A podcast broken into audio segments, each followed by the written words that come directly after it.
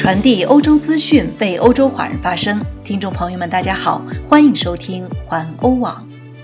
今天是二零二一年一月六号，星期三，农历冬月二十三。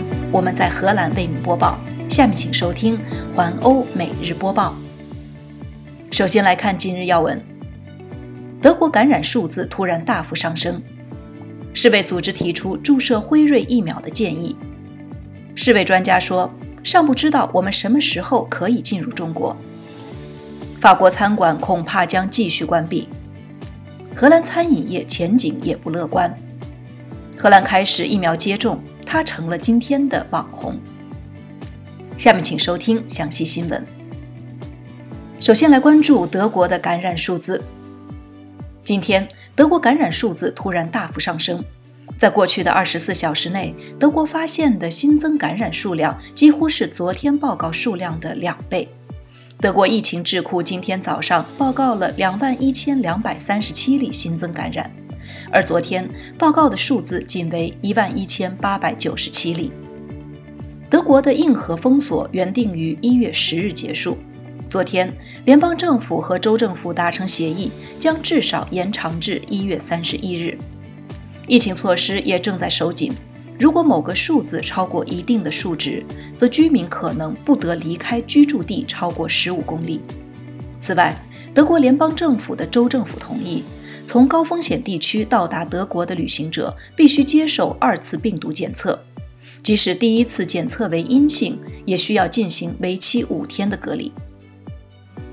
再来关注世卫组织提出注射辉瑞疫苗的建议。世界卫生组织提供建议，接受辉瑞疫苗注射者注射第一剂之后，应该在二十一到二十八天内注射第二剂，以确保获得最大的预防效果。世卫组织的顾问说，在特殊情况下，第二剂疫苗可能会延迟两周，这样可以选择给更多人注射第一剂。欧洲药品管理局指出，第一剂和第二剂之间最多可以相隔四十二天。该机构表示，必须尊重该期限，以提供有效的全面保护。一些欧洲国家计划延长两剂疫苗之间的间隔时间，希望能够有更多的人士注射第一剂。但是，研发和生产商已经表示反对，称要严格按照流程注射，才能确保获得效果。再来关注，世卫专家称，尚不知道我们什么时候可以进入中国。作为世界卫生组织邀请的专家之一，荷兰病毒学教授马里恩·库普曼斯称，尚未收到世界卫生组织的消息，什么时候可以前往中国？此行是世卫组织和中国政府达成的协议，目的是调查新冠病毒的起源。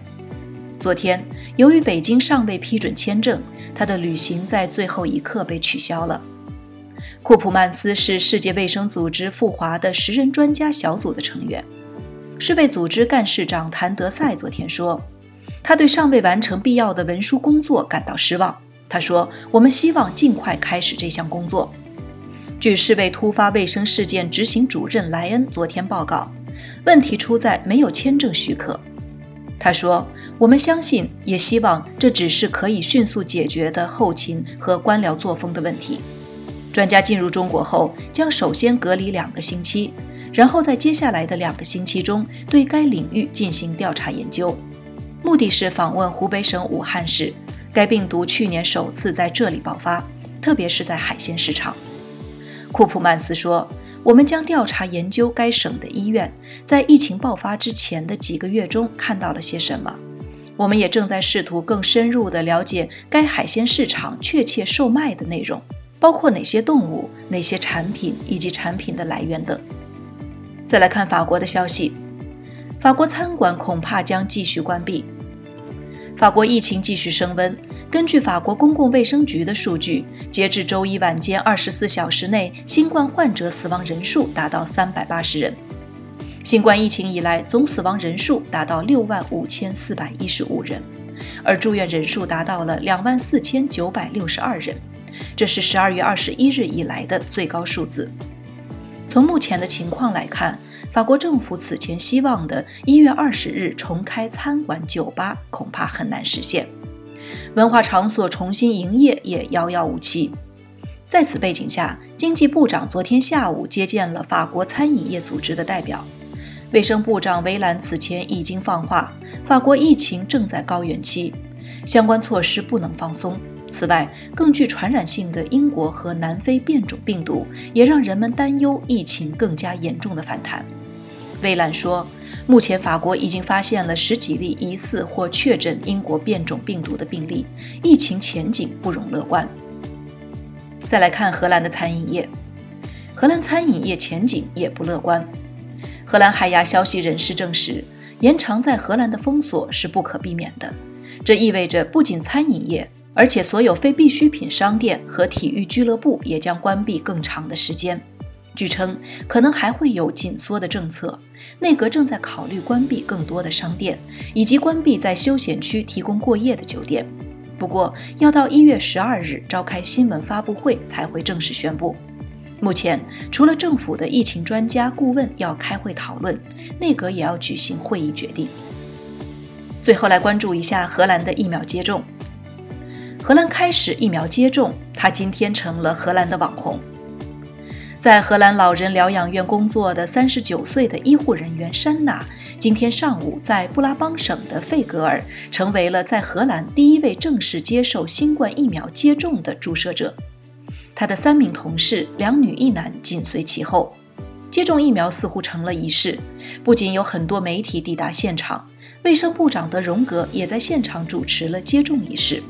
昨天晚上，荷兰第二议院刚刚进行了激烈的辩论，就接种策略提出严厉的批评。首相吕特和卫生部长德荣格难免挨批，承认了错误。今天晚些时候，将有尽可能多的疗养院和医院中的医护人员接受疫苗接种。例如，在各个医院中，荷兰马斯特里赫特大学医院是荷兰第一家开始接种疫苗的医院。荷兰国王威廉亚历山大和王后马克西玛在社交媒体推特上发文，感谢所有合作接种疫苗的人。国王夫妇说，接种疫苗的开始是一个转折点，为摆脱危机提供了希望。非常感谢为此做出贡献的每一个人。现在坚持下去很重要。在荷兰费格尔注射的第一剂新冠疫苗的安布瓶将很快在莱顿的国家博物馆展出。荷兰国王七月在博物馆主持了一个主题为“传染”的展览的开幕式，展示了各个世纪以来流行病的爆发。该展览还包括有关研发病毒药物的时间表。